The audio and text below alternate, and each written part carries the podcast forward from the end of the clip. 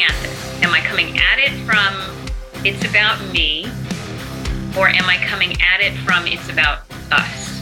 If I'm in a partnership, I think it's more effective to come at it whenever possible from it's about us. How can I support the relationship as opposed to how can I get my needs met?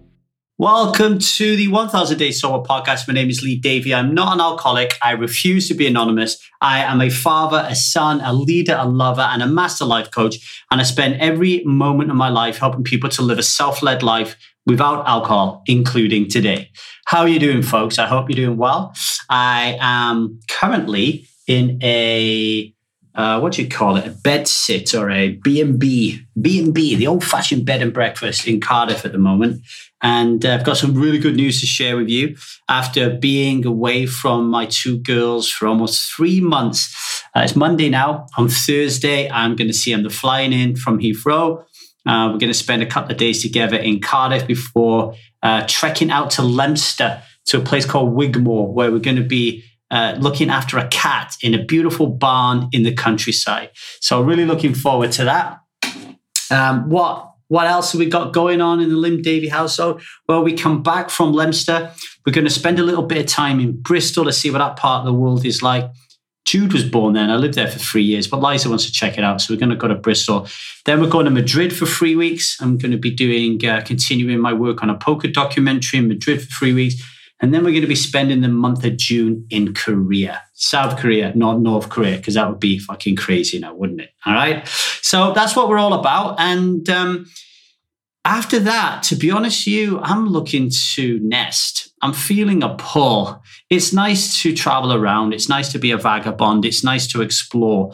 Um, and, uh, you know, I recommend it to everybody. But there's a time for me in particular where you just need to settle down and uh, feel comfortable um, having your own home. So after uh, June, that's what I want to do. I want to start saving up a few pennies, buying myself a house. That's if um, uh, Joe Biden will let me into the country. So we'll have to wait and see how that works out.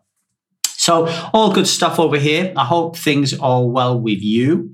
Um, if you need help with anything whatsoever, then just give us an email at the stride method at gmail.com. Uh, just a reminder that our beautiful uh, producer of this show, Stan, um, he is still in Ukraine. He's uh, right on the edge of where all the skirmishes are. And we were talking the other day on WhatsApp text, and he was saying that uh, the um, they'd shot down a couple of cruise missiles which were heading into his direction. So, really dangerous stuff out there at the moment. If you want to donate um, to uh, the cause in Ukraine, and especially Stan, who makes this podcast possible, then send me an email at the stride method at gmail.com and I'll make sure your money gets forwarded to him. Stan, we love you. Stay safe and uh, thank you for all the work that you do here.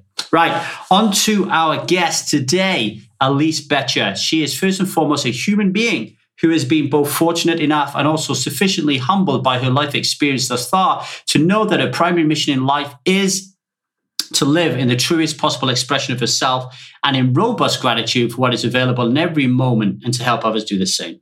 In her professional life, she is now a master coach, like me, who specializes in personal and relational transformation.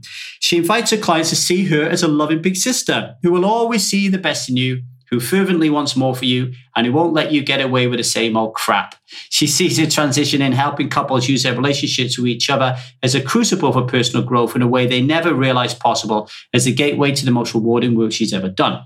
Elise is also a sexuality educator, a democratic parenting advocate, and a pediatrician. She holds coaching certifications from the International Coaching Federation, the Co-Active Training Institute, the Relationship School, and the Elementum Coaching Institute, where she was certified as a master coach for the first time and is now a faculty member. And you can learn more about Elise's work at elisebetcher.com. We're going to talk about how perfect, perfectly reasonable people mess up their relationships and what we can do about it. So without further ado, I'm going to shut the hell up and leave you in the capable hands of Elise Betcher. Lee, How you doing? Where? What part, awesome what part of the world are you in? I am in, I like to say the capital of crazy. I'm in the capital of the United States, Washington, D.C. Do you know, I've never been to Washington, D.C. it's worth a visit. Yeah, I have a lot of friends there actually, including you. So I, I should, I should. When when America lets me back in, I'll be there. Right.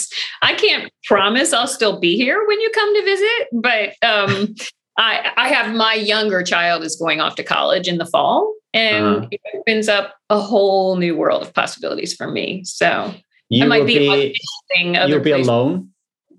I will be an empty nester. Nice, nice. Both. Uh, how do you feel about that, though? Out of interest. Oh, so many mixed feelings. Yeah, I bet. I mean, I'm so excited. I have two children. My daughter is a third year student in college now, and my son is a senior in high school. And I'm so excited for them mm. that they both seem to be successfully launching, going off on their lives. You know, that's how I would want it to be. Mm-hmm. And it's a 20 year chapter of my life mm-hmm. that my daughter is now 20. So I started raising children 20 years ago. Mm-hmm. It's a 20 year chapter that's, you know, moving into something else. And there's some sense of, you know, I'm a little verklempt thinking about it. Um, you know, did I appreciate it enough? Did I have enough gratitude for the moments while it was here? And being really excited about what comes next for them, for me, for us. I like that. I like that. I like that balance, right?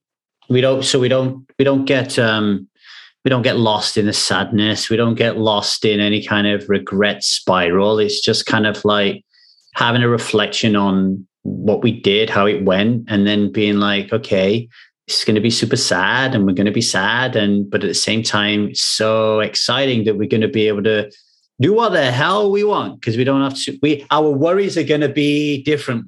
We're still going to worry about them but it's different.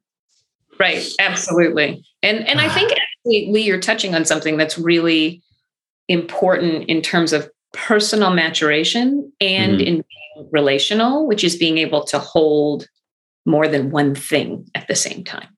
Oh i like that so much. Tell me more. Yeah so it's like i can be sad and excited at the mm. same time. I mm. can be a little pissed off that you told me you were going to be home at 6 p.m. and weren't, and still hold that I really love you and that I know that you are trying.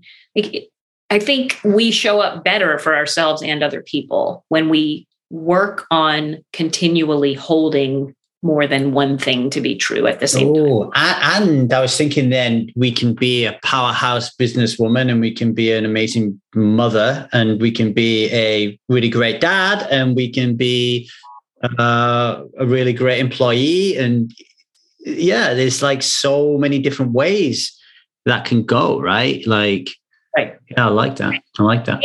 And, and I can be falling down a little bit in one place and want to improve and still be kicking life's ass in a couple of others. That is so important. Like people listening to that, that is like gold dust right there, right? Like that shows up with me all the time in, in this community. you know, I could be sharing one area of my life where I'm struggling. I could be sharing um, the pain, the suffering, the growth. But at the same time, I could be absolutely smashing it in life, but I'm still able to talk about it and share this piece. It doesn't mean that I'm falling apart, right? It just means that the human condition is kicking in, life is kicking in, the absolute beautiful fuckness of relationships is what it is. Like, who on earth like, how would you think about this question? Actually, I heard on a podcast the other day, and there was a part of me that resonated with it, and there was a part of me that didn't. And it was uh, someone said on a podcast, um, "I I don't want I don't want an easy relationship because because if it's easy, it means that it's, there's no growth." And there was a part of me that was like, "Yeah, I I uh, I think that purely because my analysis relationship isn't easy." Um, and then at the same time, I was like, no, it would be nice to have an easy relationship as well. So, what, what's your thoughts on that? Well, my first thought on that is linked to what we were talking about a few minutes ago, which is, you know, can both be true? Can yeah, the relationship yeah, yeah. be you know, easy sometimes and not easy at others? And, mm. you know, we have ebbs and flows like we would with anything. And I think it is true. It's an important question to ask oneself what kind of a relationship do I want? Right? I think that's a really so this idea of like am i am i relationship ready? I think that's an important thing for us to be sort of constantly asking ourselves. Mm-hmm. and there's several parts of that. One is am i am i able to be true to myself while still working to be deeply connected to another person? And i think both of those things have to be true for a person to be really relationship ready Mm-hmm. And then I have to know what kind of relationship I'm looking for. And so this speaks to your question about do I want an easy relationship? There are people who really want to be in relationship to be safe, to mm. be like buffered against the storms of the world and that's the whole point. I just I just want to feel safe. There are people who want to be in relationships that feel light and fun and carefree and I don't ever have to do anything difficult. Now, I don't know that that's possible long term. Like, I don't know how people have that long term where there's never any effort that needs to be put in. Mm-hmm. And then I think there's, you know, we want to really put in the effort. And I'm not going to say work. I listened to your interview with Katie Hendricks, and I did appreciate Katie Kent. And I, I, am someone who always says work. Yeah, and Katie reminded right. me of. Yeah, I like yeah, that. I'm not going to say work. I'm going to say effort. Okay, which I do think has a slightly different flavor. Mm-hmm. And I, I don't know of successful long term relationships that don't involve any effort. Okay, mm. um, and that part of the point is for this person that I'm partnering with to help me see the parts of myself that are ineffective, that where I'm holding myself back, where I could expand. And I, I, think it's a choice for each one of us to make. Is that something that we're excited about? Do, mm. do I want to grow and expand? Because yes. if, if I do, I don't think my relationship is always going to be easy. Mm. Ah, I got so much going on in my head that I want to talk about just in that one thing. Let me give me a minute so I can see which one is the most important thing because I know I will not talk about the rest of them. Um, okay, first of all, I just want to make a comment. So, when you said, What type of relationship do we want? It reminded me of Alain de Botton, the English philosopher, saying, none of us really lament on why we went got into our relationships in the first place, which I think is a really powerful reflection, right? Um, the other question I, I, the other thing that comes up from mind is, um, so what if when we're in the middle of a relationship and we ask ourselves that question? So when you when you said it originally, I can imagine it sounds like if I'm about to get into a relationship, what type of relationship do I want? But what if you're in a relationship like I was, you stop drinking, that acts as your catabasis or your kickstart to your, your rebirth, right? So you now you're killing your old life, you wake up, you're going up the levels of consciousness and you just start to go on this rebirth. And you ask yourself the question, what relationship do I want? And you realize that you ain't, you haven't got it. Like mm-hmm. I've been with this woman 20 years. this is not the relationship I want, right? So I just want to focus on this a little bit because um, this is really kind of prevalent with a couple of my clients uh, at the moment. So let's say you wake up in the middle of your relationship and you look at your wife, could be an husband, you look at your wife and you're like, I love her, but I'm I'm not really sexually attracted to her anymore. There's no spark. We're more friends, really. I don't trust her and I feel unsafe because she shouts at me a lot and tries to control me. She's afraid of my growth. So won't talk, hates it when I read a book, won't all that kind of stuff. Um, but I don't want to hurt her. So I think I'm just going to stay and just put up with it. What do you think about that? What comes up for you? Well, yeah, I was just going to say a lot comes up for me. That's that's a lot to hold. Yeah. What do you mean by that? So for someone listening. Yeah. Well, so in my seat as a coach, that makes me feel heavy and I want to collapse a little bit. Mm. Right. And I think the reason is that what you've presented is a person who's got themselves in a very small box with nowhere to go. Yeah. Right. Like, I want to grow. I want to expand. I want to change the way my life operates. And I am in partnership with someone that I perceive to not want any of those things, right? Now that's an important, very important, very that important. I perceive this person right now to not want to go where I want to go. And because of X, Y, and Z things, I'm afraid to rock the boat. I'm afraid of what could happen. I'm not even going to ask. I'm not going to try to enroll my partner in my vision because I'm so scared of what might happen. So I'm going to stay in the box Mm. and probably get more and more sad and more and more miserable. And if this is a person who has recently chosen to live without alcohol, uh, I would not want this person to be putting that kind of additional challenge on themselves I think the risk of speaking up, of having the conversations needed to find out what does the partner truly want is worth it from from my chair, right? Yeah, yeah. And, and that person always has to be the one to decide. Mm, I love that. So when when you said um, you were very clear then on what we perceive, right? right? So so that that is saying, hey, we don't really know what, because very often what happens in these situations is the reason this kind of disconnection happens or this um, this uh, separation between perception and reality is there is no communication. So so we don't know, and we're living in fear of finding out the truth. And the first step is ah, I think the first step is how do we find out what our needs and wants are? And then how do we express to the other person what they are and figuring out whether they're being met or not and discerning what the our partner's needs and wants are and whether they're getting mad. okay, Wait, so let me, I want to back up just a little because that's a lot for me.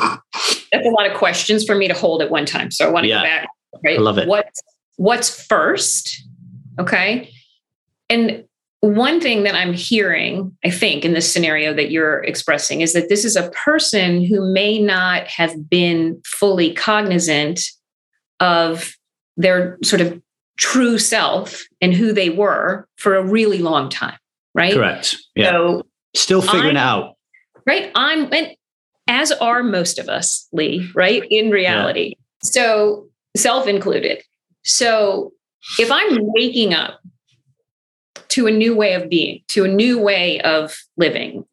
I have to recognize that I was the, the self I was presenting for a very long time is different from the self that I'm going to be presenting now. Hmm, if I can get curious, right? Curiosity is one of the most beautiful things in the world. Mm. If I can get curious, I wonder if the self my partner has been showing for all the time we've been together. Maybe not necessarily the partner's true self, maybe partially in reaction to how I was showing up, or in many ways, reactions to how I was showing up. What if I can give this person that I'm in relationship with the benefit of the doubt, not think I have to have all my shit figured out, and just open a conversation? Yeah right? Like this doesn't feel like it's working for me the way it is now. Can we talk about that? Mm. How is it for you? Is it working for you? Because maybe I'm making an assumption that it's working for my partner. Maybe they're as hmm. unhappy as I am and also afraid to say something. Yeah. Yeah. I love that. I think I think that is so important, right? Is that we can get ourselves into this me, me, me energy. And we've already, we're a victim, we're in the drama triangle, we've made our wife or our husband to be a villain.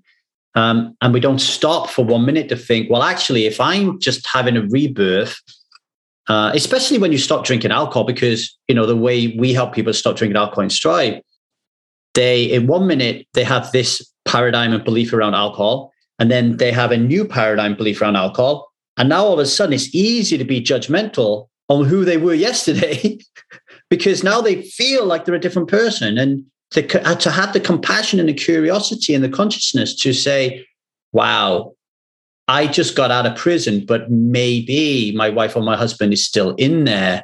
Um, let's open up a dialogue. I mean, and for that, let's open up a dialogue is like walk up the Himalayas with one hand tied behind your back, right? For a lot of people. Absolutely. I mean, I don't mean to suggest that that open up a dialogue is easy, mm. right? Uh, I have tons of respect for people who are able to get themselves to do that after years, maybe decades of not opening up those scary kinds of conversations. In a lot of ways, it's a lot easier to keep going on autopilot than it is to risk, right? I can stay in this relationship that's not particularly happy and where I'm not growing and where my partner isn't growing.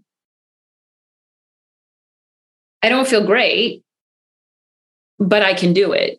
Hmm. Or I can risk opening up this conversation, creating lots of difficult feelings, having to navigate them, and potentially losing the relationship. Hmm. Hmm. A lot of reason why people are scared to have those conversations. Oh yeah.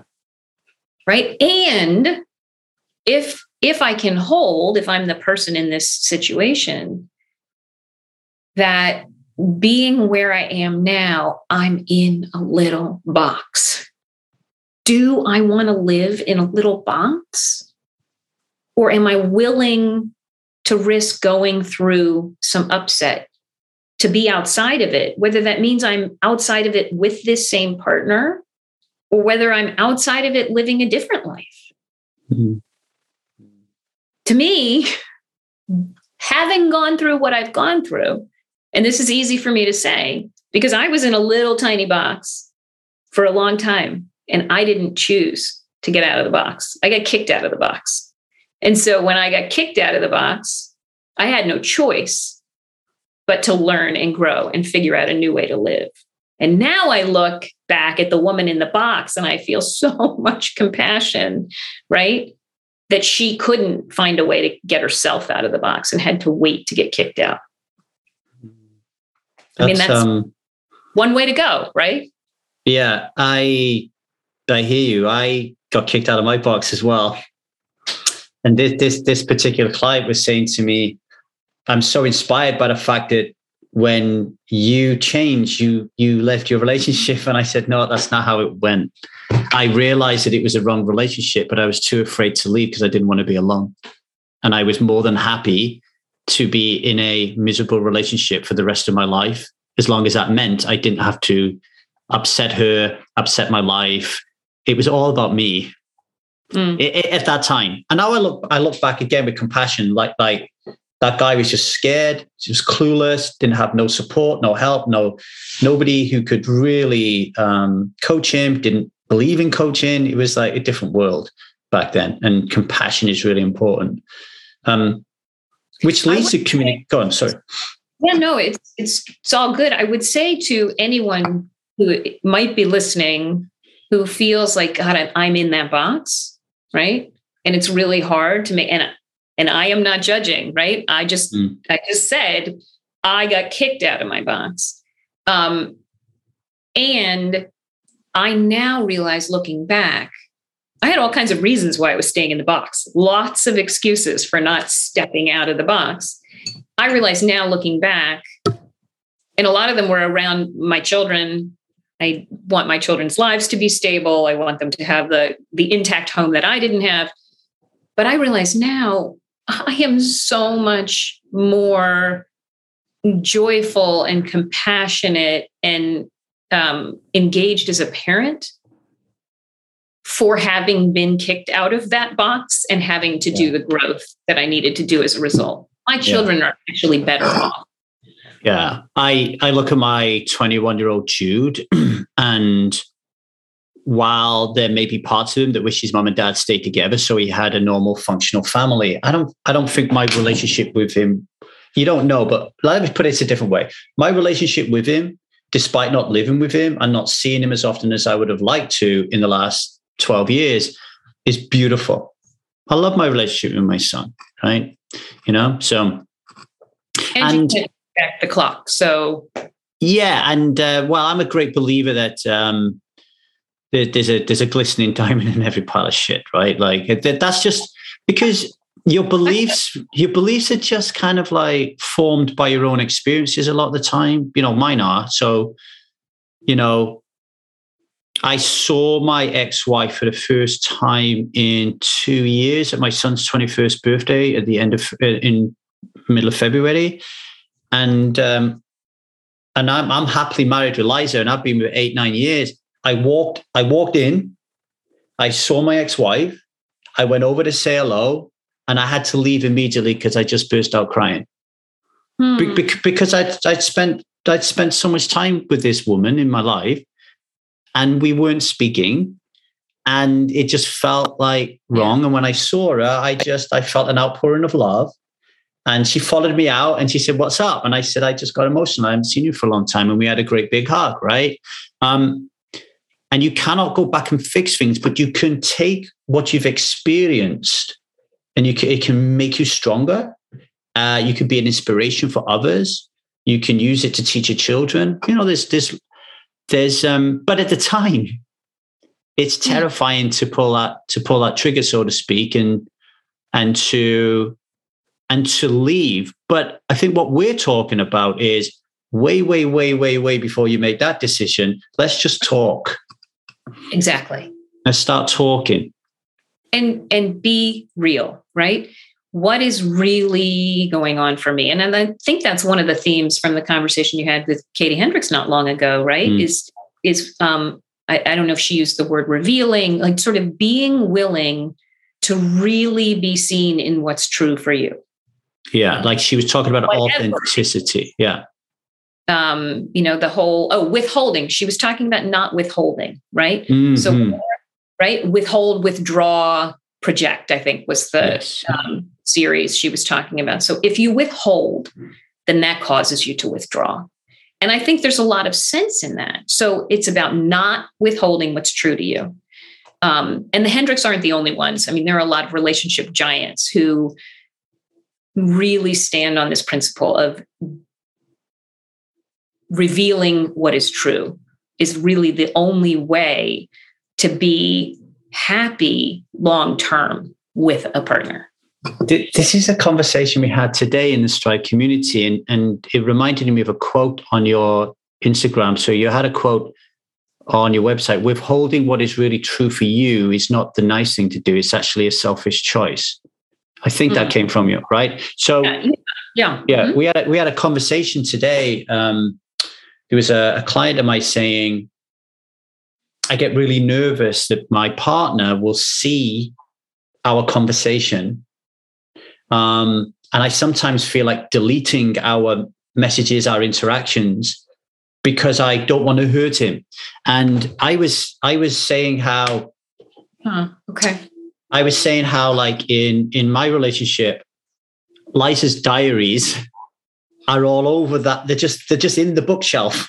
So you go to the bookshelf and it's like Jack Canfield, Elise Betcher, Liza's diary from 1994. And you don't read it because it's her diary, it's her private stuff, but she leaves it there because she doesn't care if you read it. And to get to that position where you're able to say, "Hey, I, uh, I'll, I'll, tell you uh, one thing, for example, that I, I, said to this client this morning is my wife was um, having some coaching, and they were talking about real sexual sizzling knock your socks off experiences, right? Okay. Like, when did these, when did these happen? What did this happen? And then Liza was thinking about these moments where she's like, Poof, like she's she's hit, she's went on a rocket and gone to Pluto sexually, right?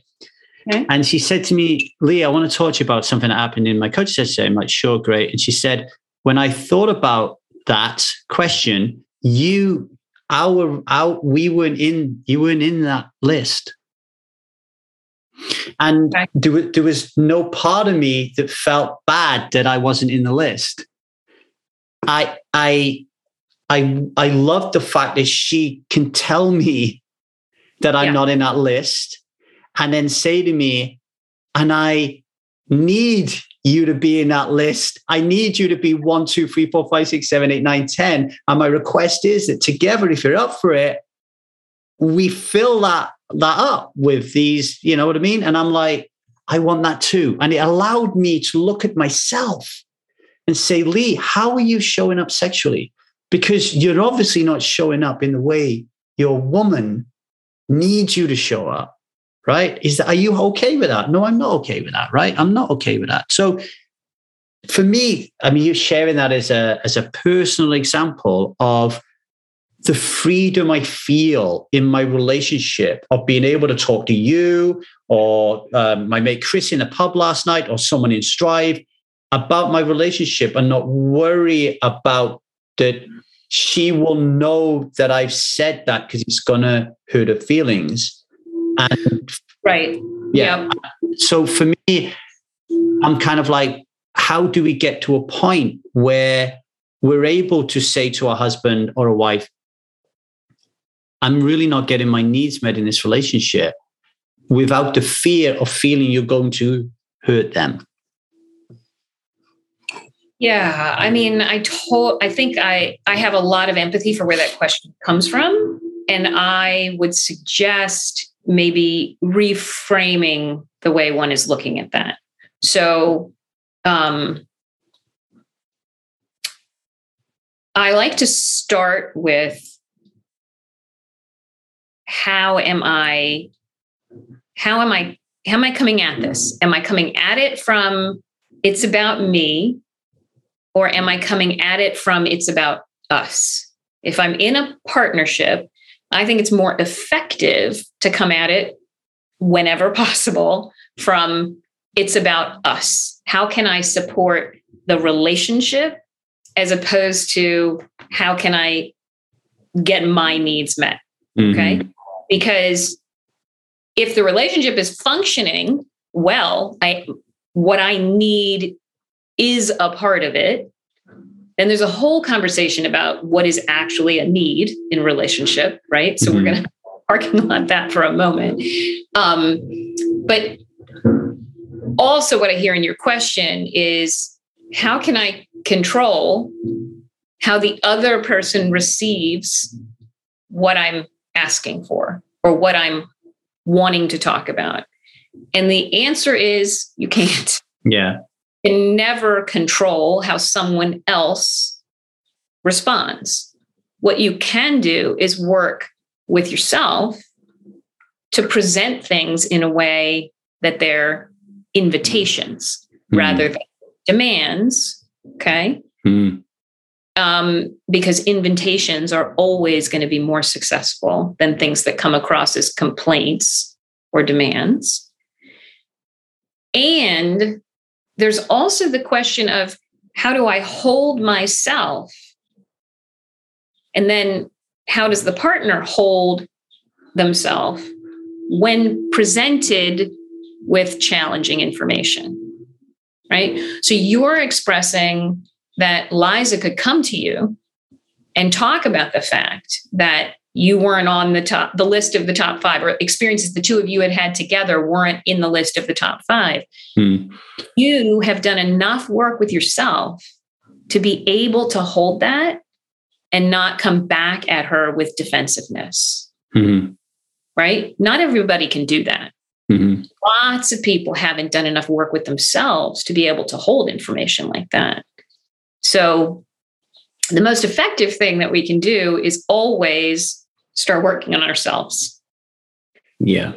it might not be what the client you're thinking of wants to hear in this moment, right? Wants to go to the partner and say, My needs aren't being met. I need you to do things differently. That's almost everybody's first inclination. I I'm going to suggest from the work that I've done that what is likely to be more effective in the long run is to start working on like am I giving what I want to be receiving? First of all, am I willing to give what I want to be receiving? How do I show up when my partner has something they want to bring to me? Am I open to hearing it? Let me model that let me demonstrate that I actually can do that for my partner and give them a taste of what it feels like. Maybe they didn't grow up in a house where anybody taught them how to do that. Mm. Chances are high they didn't grow up in a house where anyone taught them how to receive challenging information and hold it with care and respect and think about the other person. Because most of us didn't learn that in our mm. homes growing up. If you're struggling with alcohol addiction, you're in luck. At no time in history have there been so much choice to find sobriety as there is today. So, why the Strive method? Where so many processes focus on quitting alcohol, the Strive method helps you get to the root of the reason why you drink alcohol. You can quit alcohol and still emanate from a place of pain and suffering who wants that? I certainly didn't. I feel I understand myself better than any time in my life. The Strive method didn't just help me quit alcohol, it helped save my marriage and learn to be myself for the first time in my life. It's more than a place I want to be, it's a place I have to be. Okay, what I hear there is we talked about the importance of communication, but what you're also echoing as really important is how how do I how do I want my partner to show up for me and how do I mirror that? So so instead of going to him and talking to him, right? Which we will do, but not just that, how can I be the change that I want to see in this relationship? Like, so let's just say, for example, Wait, let me let me just pause you for a second because yeah. I want to make sure. So, yeah, how do I how do I be the change I want to see? Yes, hundred percent. If I gave the impression that I'm saying don't have the conversation, no, no, we had the conversation. Yeah, yeah, yeah. We had the yeah. Conversation. Yeah. What I mean to say is be really mindful about how you approach whether you're criticizing and blaming and laying the problem at the feet of the partner. Yeah. Or whether you're coming with an attitude of, I'm struggling with something, and I would really love us to collaborate on a way to work with it. Yeah. So so that that's that what you just said there is the conversation I have with my client is teaching this person to use nonviolent communication to be able to express how they currently feel in the relationship and to ask the other person how they're feeling in the relationship as well. But what I love about what you just said um, is a step that I haven't talked to my client about, right? Is let's just say, for example, somebody is feeling unsafe because mm-hmm. their partner is always in go energy and gets um, frustrated easily and gets angry.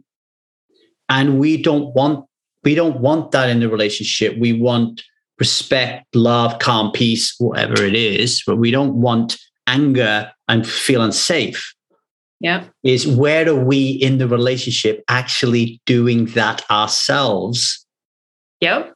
Or where in the relationship is it possible that due to any of our behaviors and actions that same person is also feeling fear if we bring it down to an emotion right? So i'm feeling afraid when i come home because he because he's angry and he could be afraid because i'm withdrawing and he's afraid that our relationship is going to end.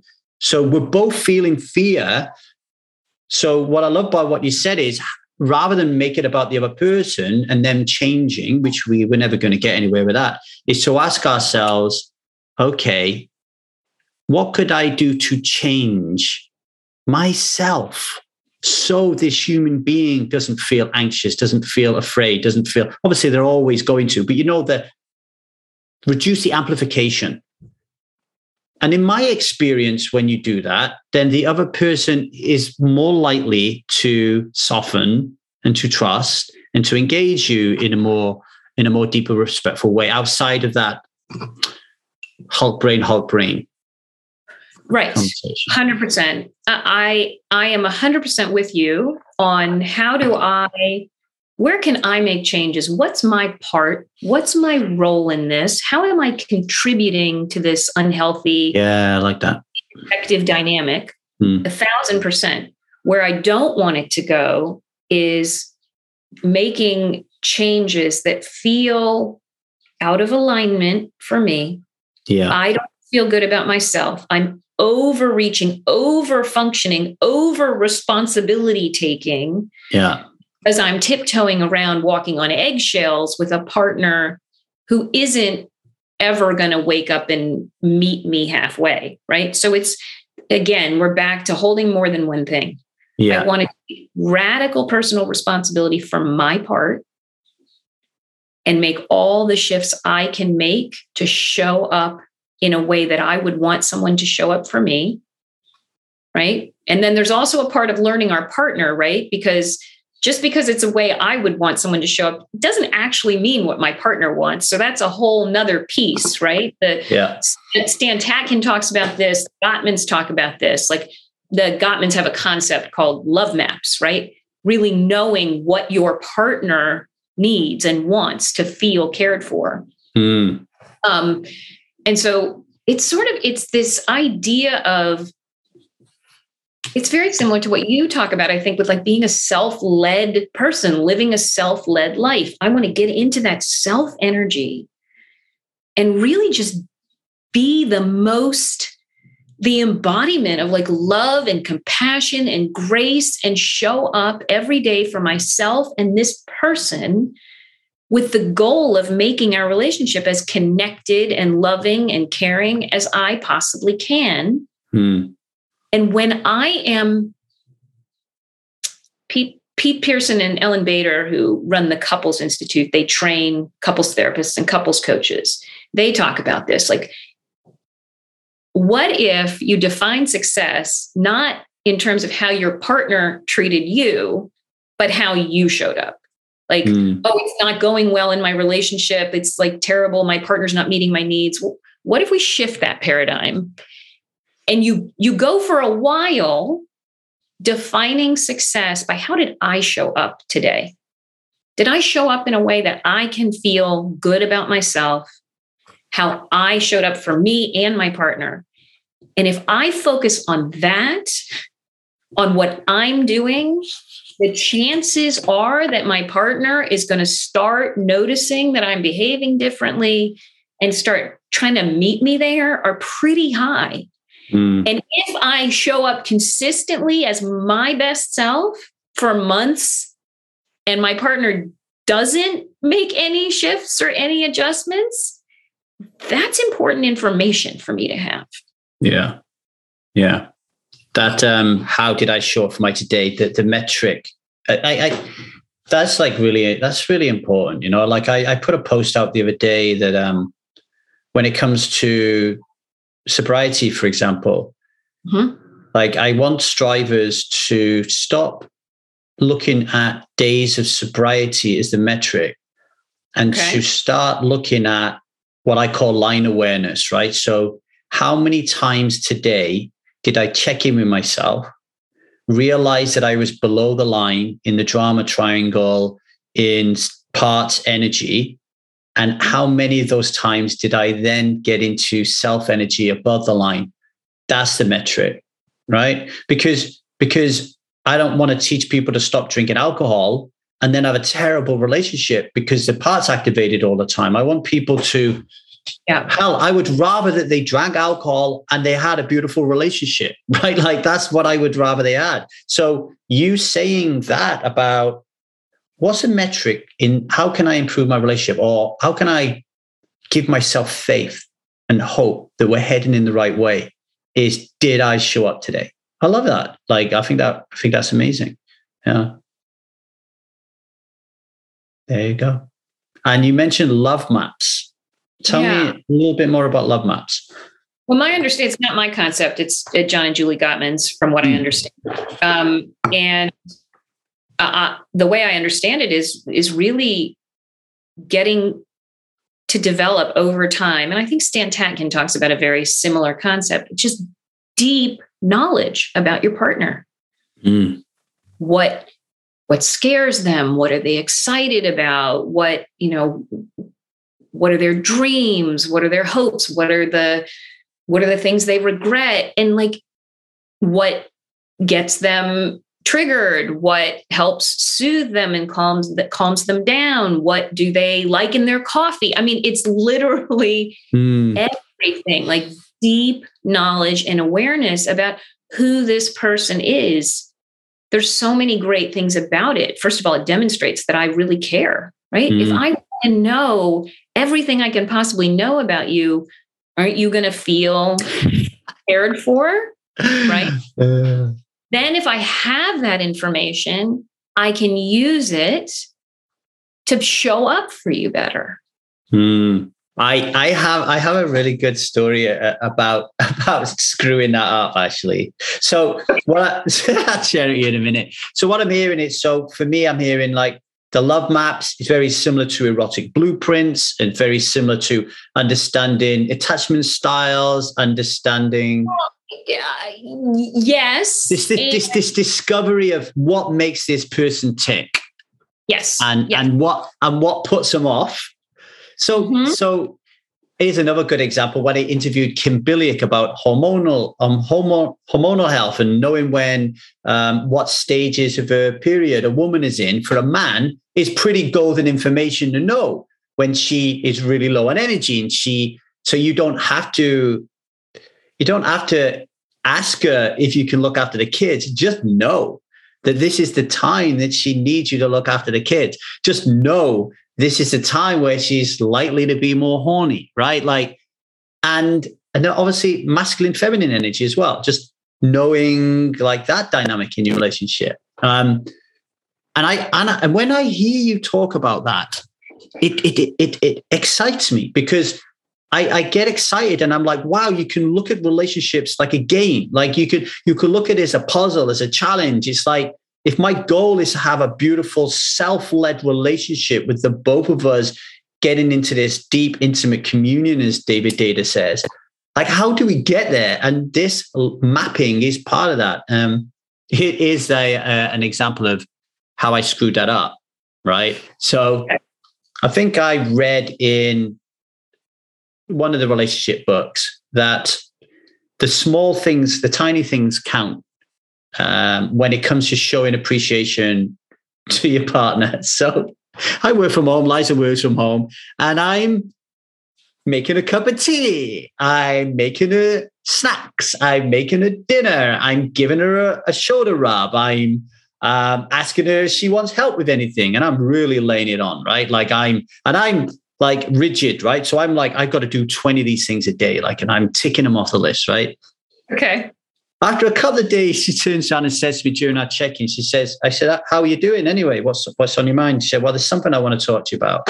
Said, I'm feeling a little bit smothered by you, a little bit icky. Like you're like, I don't know what it is, Lee, but you just you're all over me and I don't like it. Like, and then and then I got really defensive. I was like, fucking hell, I'm trying to show up and help you out. And then yeah. obviously I realized that if I show Liza too much attention, she will slip into her avoidant pattern if I'm not careful, if we're not both secure. So I have to be aware of that and know that part of Liza's love map or love island is that she doesn't want me um, pouring all over her all the time. There needs to be a certain balance of that. So I'm sharing that as an example of me reading a book, thinking I'm doing the right thing, but not understanding really how she ticks, you know? Yes.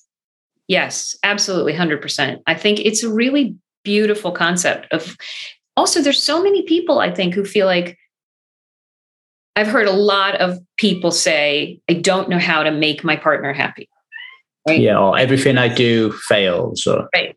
And this like really like being deeply curious on a regular basis and recheck like so I'm going to make my map and then I'm going to make a commitment to like, let's have a date, I don't know, once a month dedicated to what's changed? What mm. else could I know about you? Like, let's just sit and have a conversation. I just, I want to update my understanding of you as a human being. Mm. Yeah. I tell, it's to me like talk conversation is so important. In, in my own relationships, my two biggest relationships, I found it so easy to drift away from conversation. Mm. Like literally just not even having it. Yep. You know? Um, and then realizing why this relationship is is not working as you want it to. There's no conversation. And then to to get that back working again is um is has always been my challenges in the past for sure. It can absolutely be a challenge. And there are reasons. It's not, people don't fall out of conversation for no reason, right? Yeah. yeah. Usually what happens is people learn over time. My partner doesn't know how to handle it when I talk about this and it doesn't go well. So mm. I'm going to stop talking about this. Because I don't trust him. Because I don't feel that it's going to get us anywhere yeah. or i don't know what i'm going to get back or i don't trust him or you know it doesn't really matter what comes after the because. Yeah yeah. The problem is i feel like i can't go down that path so i'm going to stop trying. And then it's well let's bring back katie hendricks's comment about withholding right? Mm-hmm. i'm holding and um, ellyn bader and pete pearson at the couples institute have a talk about um, these I like lying by not sharing, right? Mm-hmm. Those mm-hmm. are all ways that we are not being true to ourselves, which over time absolutely will erode the quality of the relationship. Mm-hmm. There's no way to not be true to yourself and not interfere with the quality of the relationship. And what other things you see in, in your work where um, people, two two people who they just they love each other and they want it to work, yep. but they just keep messing it up. What else are you finding? Sure, sure. I mean, I think one of the biggest is people who um, people like to fight about who was right about something. Oh yeah, yeah. Right. Like we're uh, we have different versions of the facts about something that happened, and rather than focusing on, we have a disconnect here and we want to get back into connection, what we're focusing on is, you know, who forgot to put the gas cap on the car when it last got who was the one who forgot to put the gas cap back on? Or who was the one who forgot to lock the door? Or you know you said x no i didn't. I said y.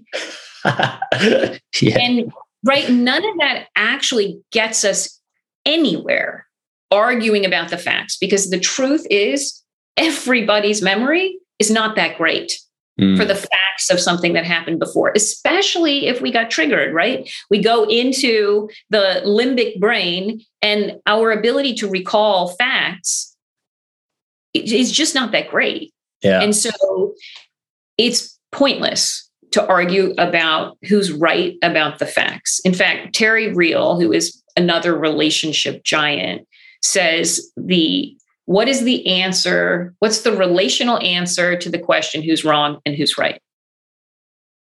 And the answer is who cares?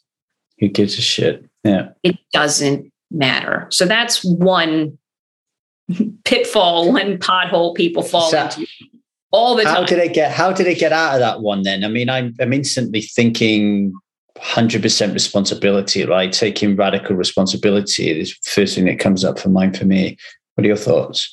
Yeah, well, I think having a mindset of knowing that the facts who is right about the facts is not the important thing, Mm, right? mm, Just carrying that awareness, I think, is really important. mm, Like, oh, wait, what what's underneath the arguing about the facts? What are the so you talk about nonviolent communication, right? Which I think is fantastic. And then there's a slight tweak. Terry Real has a version, something similar, mm, that includes one additional step that I really love. He calls it the feedback wheel. And it starts like nonviolent communication does with what I observed, right? Observable facts, things you could have recorded with a video camera, yeah. right? When X happened. And then with nonviolent communication, you go straight to feelings, right? I felt Yeah. Emo- right? emotions and needs. observations to feelings and then needs, right? So in Terry Real's feedback wheel, there's a second step that I love, which is I observed this, this happened, and here's what I made up about it Ah, they they like the story. That I infused, right? Based on all of my life experiences and my attachment style and everything that's happened to me up to date. Like we are meaning making machines, we humans. We cannot stop ourselves. Mm, And so I see something happening, and then I I'm going to layer my meaning onto it. And then as a result of the meaning I layer onto it, then I'm off to the races with my feelings about it. mm, right? So I really like partially because I want to tell my partner the meaning I made up, but because it's important for me to see like what was I how was I interpreting, right? I know in my uh, like in my marriage which is no longer existing, my ex-husband, he would come home from work later than he had told me a lot, right? He had a very intense career. He was a partner in a law firm. mm, And I would make up all sorts of meanings. He mm, doesn't care about being home. He doesn't doesn't matter to him if the he's here before the kids go to sleep. He doesn't care how much uh, stress it puts on me. Like I had all these meanings, right? None of them was ever what he actually was feeling, right? But they were it was all in there and then I had all my feelings associated with it. So I think it's really important to check out, to reveal, to know what is the meaning I've infused and then to tell my partner this is the meaning i've infused can you like can you help me hold that can you tell me how that feels for you yeah. Can you clarify if I'm these if it feelings yeah how like off base am I? right i'm sorry we're talking at the same time I, there's a little bit of a lag in the We- wi-fi we just, right Yeah, we just got broken up. Um, I was saying, um, can you clarify if my story is a story or if there's any truth behind that story? Is it's like so powerful, right? Because very often your partner can say, "No, that's not that's not what I was saying at all." that's Right. not what i'm that's Yeah. not like i was actually like getting ready to leave the office and you know one of my partners came in and begged me to help with another project that had you know deadline 3 hours away and he couldn't get the work but if i don't ask if i don't reveal the meaning i'm making then i'm not going to have that moment where we can come together Mm, and understand what each other we're dealing with. And then we're probably just going to be criticizing each other and you know arguing about who's right. Yeah, that is that is such a toxic one, I, and and it and it can roll into this. Uh, it can roll into a much deeper, much more toxic um, viewpoint of the world. Like it's it's like an almost like a like a sense of injustice in your relationship, but then there's injustice with the world. Like COVID's happening to me, and uh, this job's happening to me, and these people are happening to me, and it re- really kind of like can end up getting sunk deeper and deeper and deeper into this into this pit, you know. well that i mean from over here what i'm hearing is that that's an issue of like what consciousness am i sitting in right Mm. how how am i looking at everything not just my Mm. relationships but my place in the world am, am i looking at like the world is happening to me or am Yeah. i an actor do i have agency in my life like like what, what's my game am i am i what am i about here Yeah, yeah, yeah, so yeah. Am I able to be in as me or from me energy in some areas of my life and and to me energy in other areas of my life. Yeah, very interesting. You know, very often you'll find correlations. I have some other pitfalls that people hmm. fall into if you want to hear them. yeah, go for it. Okay, so there's the like arguing about who's right. Then there's trying to control what my partner does, right? Like from big things such as uh, how much time my partner spends with his friends to little things like how my partner loads the dishwasher. People don't like to be told what to do. Mm. So, anytime I am thinking about telling my partner how to operate, it's really better if I check myself first. Like, why why am I making this request and how important is it? Do I really need to make my partner load the dishwasher in a different way? no that, one likes to be told what to do. Yeah, that that do you know when you said earlier on about um, showing up in your relationship in a in a way that you want your other you know, want your partner to show up. So th- this is one element of that. So when I when Liza is gets controlling with me and I get triggered by it, I realize very often it's because I'm trying to control her or I'm trying to control something else. So I I get that kind of projection involved in that as well. Um, but yeah, I can see control as a real issue. What else comes up? Yeah, so you're also sort of touching on a couple of others, which are one is some people, and this is not everyone, I think almost everyone has a tendency to fall into the like arguing about what's right sometimes and, yeah yeah yeah. and control a partner at sometimes. I, I don't know anybody who hasn't gone down th- those roads. Um, another one that not everyone does but a lot of people do is i'm i've got a I've got a problem with something. I've got a complaint I want to lodge. And again, there are issues with lodging complaints to begin with, but I'm getting started. And then my partner comes back with not because I'm starting with a complaint. My partner is less likely to come back with ownership. Like, yeah, I can see that. You're right. I did that, which is a phenomenal habit to have in relationship ownership, responsibility yeah. to. But if I come with a complaint, what I'm likely to get back is defensiveness. And then because I'm putting someone, I'm participating in putting my partner on the defensive by starting with a complaint. And then when defensiveness comes back, what I might do, which is wildly ineffective, is to get rolling on uh, a concept Terry Real calls unbridled self expression, where I'm just going to let you have everything you've done in the last day, week, month, year, who knows? I'm going to let you have it.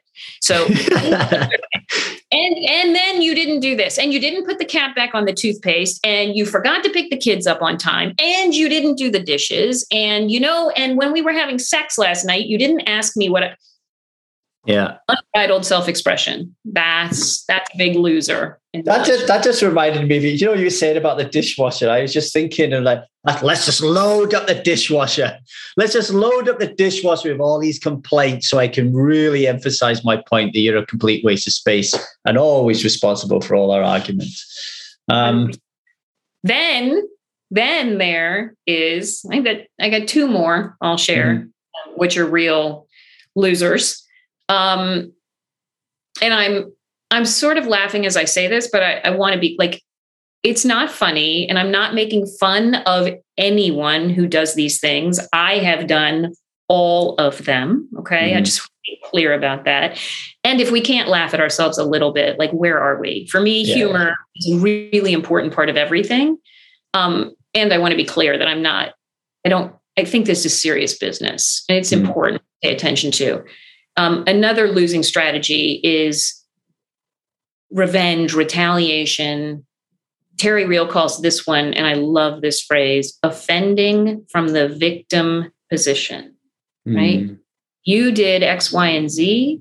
So I have the right to do A, B, and C. Mm. You've hurt me. So I get to hurt you. Mm. And it's tricky.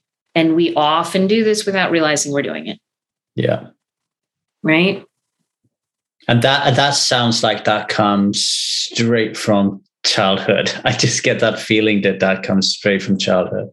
Well, I mean, most of this stuff does, right? Yeah.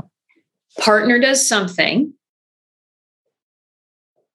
triggers some memory, some experience, some feeling, and then that inner child of mine that when I'm single, I do a pretty good job of keeping in check. But somehow when I'm partnered, I expect, like, I put my expectations on my partner to take care of my different wounded inner children that are in here. Mm-hmm. And I somehow abdicate responsibility for caring for them myself. And mm-hmm. now, like, my partner is responsible for caring for them. And mm-hmm. so my partner does something that one of my wounded inner children gets tweaked by and then i'm off to the races with i get the right to do x y and z. Without recognizing that my partner has wounded little children as well. 100% right? But when i'm in my wounded child i can't see that. You can't see it can't hear it. You're just blind right? Just you yes. are just a child. like as, as Liza keeps saying to me about Zia, you know, she hasn't got a fully formed neocortex yet. And that that that reminds that's a, like a good reminder for my own inner children. When they were yeah. going through that, they couldn't make sense of it, and they still can't now. They can't. And so mm. when when I get triggered, the thing to do is to recognize my own wounded inner child, yeah. to reassure that part, I've got you yeah. Right. And then put that wounded child in the back seat. Mm. Right. Like you sit in the back, I'm driving the car. Right. The wise, conscious adult is driving the car in interacting with the partner. You, wounded child, don't get to interact with the partner because you're not going to handle it super well. Yeah, I love that metaphor. Mm. For us, right? Mm. So I'm going to take care of you. Look, you're behind me. I'm not going to, I'm protecting for you. I'm blocking for you. I'm not letting, you know, things get to you, but you've got to let me drive the car. Yeah. I love that metaphor. I like it. Hmm. Thank you. Mm. And you said you had one more? Yeah. The last one that's on my mind to offer right now is withdrawal. Ah, Katie like, was talking about that as well, wasn't she? Shutting down mm. um, the, um, I think it's the Gottmans call this one stonewalling, right? Yes, it, one of the four. Just, horse, po- it, one of the four horsemen of the apocalypse, yeah. right? Like it, and different relationship giants have different sort of configurations of this, and they are all. I think the reassuring thing is they're all pretty similar. There are a hand, they're stated in slightly different ways, but they're very similar. And and this one, withdrawal, stonewalling, that one tends, I think, to come up either when things have gotten pretty bad in a relationship or with someone who had a tougher childhood, might have more of a tendency to get seriously flooded with not significant triggers mm. and literally like physiologically cannot handle conflict mm.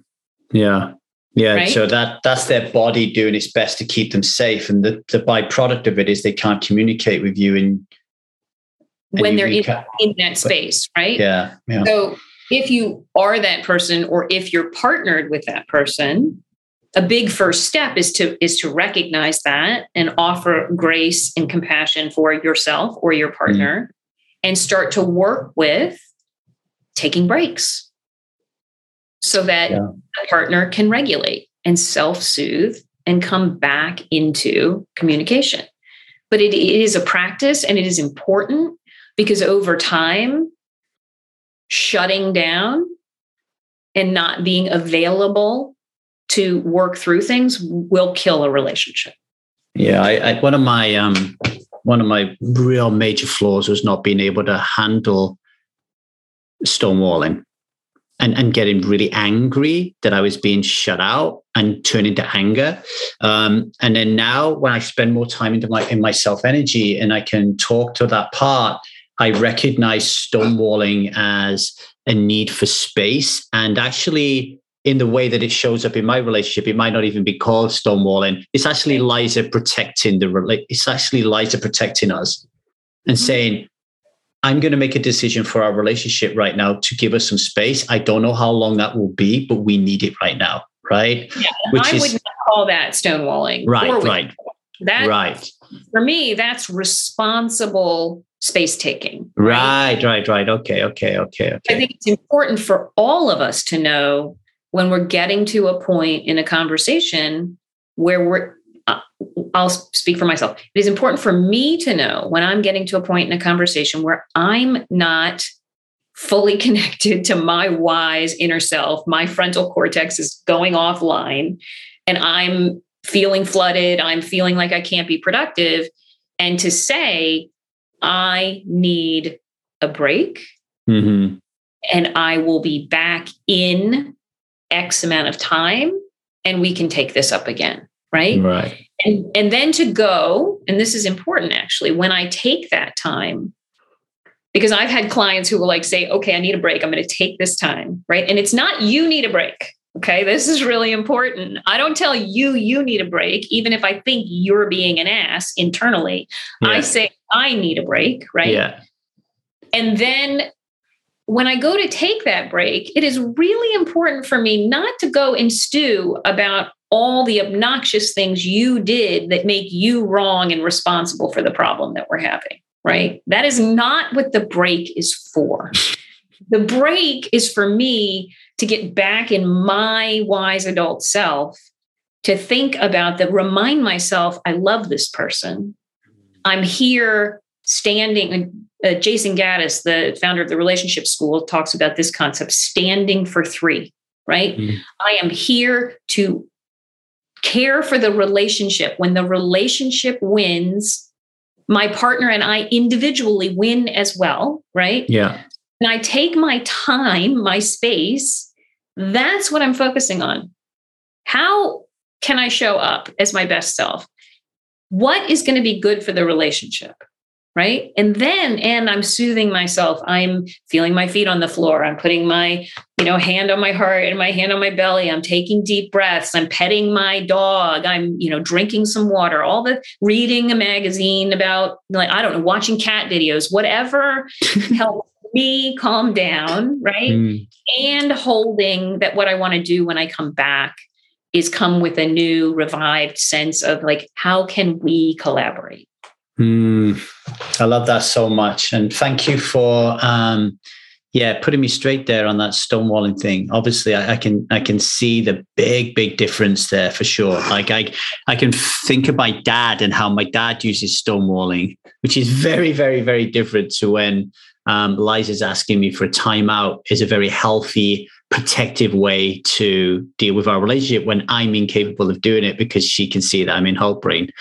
So thank you right, for well, that. I mean, that speaks to a point of like the sense of collaboration in a relationship. And, you know, I love that you said that you and Liza have regular check-ins. I think mm. that's beautiful. And it's a it's a technique that I think could benefit any relationship, right? Mm. Regular check-ins about how are we doing together. Um shoot, I lost my train of thought. I was may it may come back. What was we talking about? We were talking about stonewalling. We were talking about Liza being a stand for our relationship by putting space in there when I'm in Hulk brain. Yeah, I don't remember. I totally lost it. Ah, well, okay. Well, if it if least, it's meant to, it'll come back. If it's meant to, it'll come back. At least tell these uh, beautiful people listening um, what are you doing these days? What have you got on offer? Are you coaching one on one? Are you coaching relationships? You got a course? What you got going at the moment? Uh, right now, I am really excited about my one on one and, my two on one coaching, um, mm-hmm.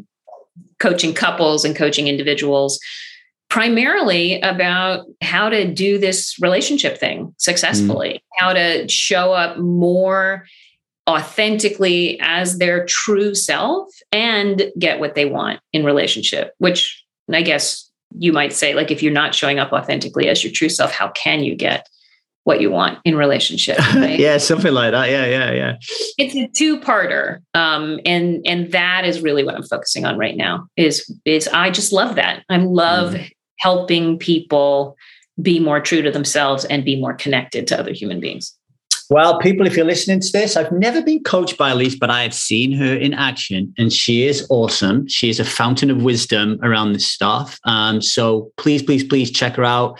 Uh, we'll put her contact details in the show notes, or you can email me at the stride method at gmail.com and I'll put you in touch with Elise. And remember, everybody, don't wait until you feel your relationship is on the rocks to work with someone like Elise do it every day as fun as a way to enrich and deepen your communion with your partner right? Or with yourself right? I've, uh, elise is a wonderful one-on-one coach and not just a relationship coach okay? Um, elise keep doing this great work. I actually really believe in my heart that at the heart of all addiction is a lack of relational literacy. Um, so we need more and more people like you making this great change in the world. So thanks for showing up today. I really appreciate you and your time. Thank you, Lee, for having me. It's been great. I've enjoyed our conversation a lot. I hope, I hope, I hope you found that really useful. Now, before you bugger off and listen to Joe Rogan or Sam Harris, please, please, please do me a favor. Go to your local podcast provider platform and just rate and review this episode or the 1000 Days Sober podcast and just say how great it is. And uh, if you know somebody who could do with some help in life, uh, then tell them about it. Okay. You could change somebody's life today. If you are interested in working with myself in a one to one capacity, uh, whether you want to have, um, remove an addiction from your life, whether you want to be uh, the most amazing man or woman that you can be, if you want to improve your relationships, whatever it is you want to work on, then email me at stride at gmail.com. We'll get on a call and see how I can help you out. If you haven't yet done so, uh, go to www. Uh, 1000daysober.com and buy our book, The Stride Method book. And uh, let me know if you want to join our wonderful Stride family at the Stride Method at gmail.com. Okay. All right. Much love, everybody. Until next week, take care of yourself.